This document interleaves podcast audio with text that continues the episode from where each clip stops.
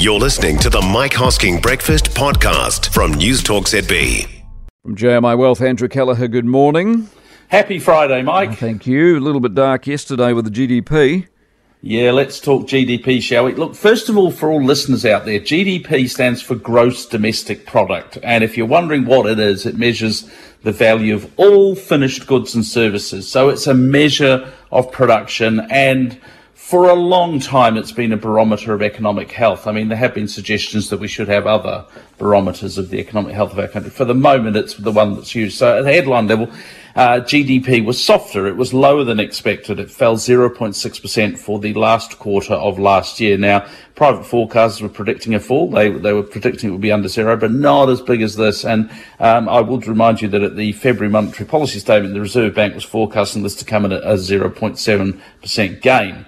Now, you may also remember that the third quarter GDP, remember that surprise to the upside. We had the sort of bumper number, then 2% growth. That's been revised down to 1.7%. And a number that sort of got a little bit lost in all the conversations yesterday, Mike, GDP per capita which has been suggested as a better measure. It was worse. It fell 0.9%. Now, from the point of view of listeners, you know, you were actually living in this. This was your life in the last quarter of last year. So, you know, it is somewhat academic because it's so historical. But what does it mean for the here and now? Well, I think you can say that economic momentum, you know, is waning, it's declining, but to what degree it's declining, I don't think we can say yet. I mean, looking at a bit of detail, services were weaker than expected. Goods producing industries were stronger than expected. Uh, growth in uh, primary industries were weaker than expected. Manufacturing sector was quite weak, though 1.9% uh, fall there. Now, does this mean that the RBNZ backs off the monetary policy pedal? That's what everyone's asking. Well, you know, prior to this, Mike, I was worried that 5.5% might not be the peak in the official cash rate. I'm probably less worried about that now, but it's just not that simple because there's still an imbalance between supply and demand and the labour market is still very tight. I mean, would you say there's pressure on wages at the moment? 100%. Um, yeah, there's still pressure on wages, and so the adverse weather events will still have an inflationary impact. But it sends a signal. Look, I think it's a reasonable supposition that as economic momentum wanes, demand should reduce. So while in the short term, you're still going to get inflationary numbers that are higher than the RBNZ would like to see. Look, to borrow a phrase from the Federal Reserve, if you look at the totality of data, and let's just have a think about that, if you consider global concerns of financial stability, you consider the adverse weather effects, the lagged effects of the rate increases that we've already seen, a lower GDP starting point, it feels reasonable for the RBNZ to move to a 25 basis point hike, and that's on the 5th of April, by the way. But Mike, I have to, I have to admit, I'm worried about the second half of this year. No I'm worried about, you know, I'm worried about a harder landing, uh, and I'm worried about the potential for the RBNZ to have to change direction. Remember, you know, it's highly likely that a whole bunch of people are going to be paying more in tax at the end of this year as well, if, um, you know, if government policy stays yeah. the way I think it'll go. Exactly right. So, How the markets handle it all? oh my gosh!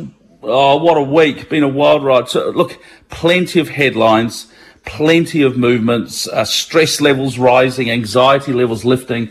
Uh, it did seem just a little bit too easy to just move on from Silicon Valley Bank and Signature Bank. And look, I think the problems there weren't systemic. There were some worrying signs. So I talked about that lingering smell. Um, so that infected confidence in Credit Suisse and Bank. And just on that front, Mike, yesterday Swiss National Bank stepped in to provide support. So it's vital to keep that confidence up. But very, very quick recap on markets because you could be forgiven for thinking that we're descending into a vast trough of Armageddon. But if you look at the S&P 500, now it gained 6% in January, lost sort of 2.5% in February, but this month so far it's only down 0.8 of a percent. Yeah, it had a bad week last week, but it's up 2% this week. But certain sectors have moved. Banking sector very bumpy. NZX 50, again, we gained 4.3% in June, fell 0.6% in February. It's down 1.64% this month, but it's above where it was at the start of this year. The Aussie market has been more volatile, but remember, banking stocks make a big part of that index, so it is, has been affected more. And they're probably about flat on the interest rates has been wild. US rates have been all over the shop. But I just point out, uh, we've seen similar action in New Zealand rate. but wholesale rates had been headed much higher in February. If I look, say, the two-year rate, at one stage it was above five and a half. It's down below 5%. So the point is, Mike, the market at the moment is resilient in the face of what I call a lot of headline anxiety. Okay, numbers, please. Okay, so we've got we've got green numbers in front of us this morning. The Dow Jones is up 310 points, just under one percent.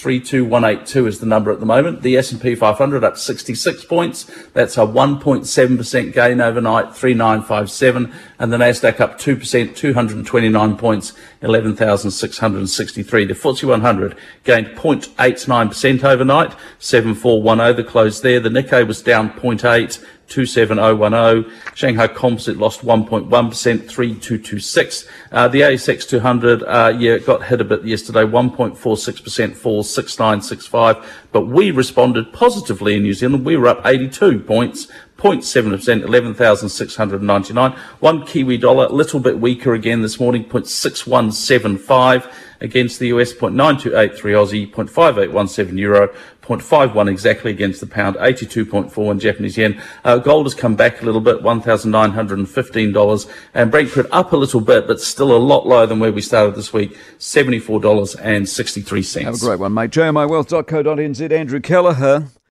For more from the Mike Hosking Breakfast, listen live to News Talk ZB from 6 a.m. weekdays or follow the podcast on iHeartRadio.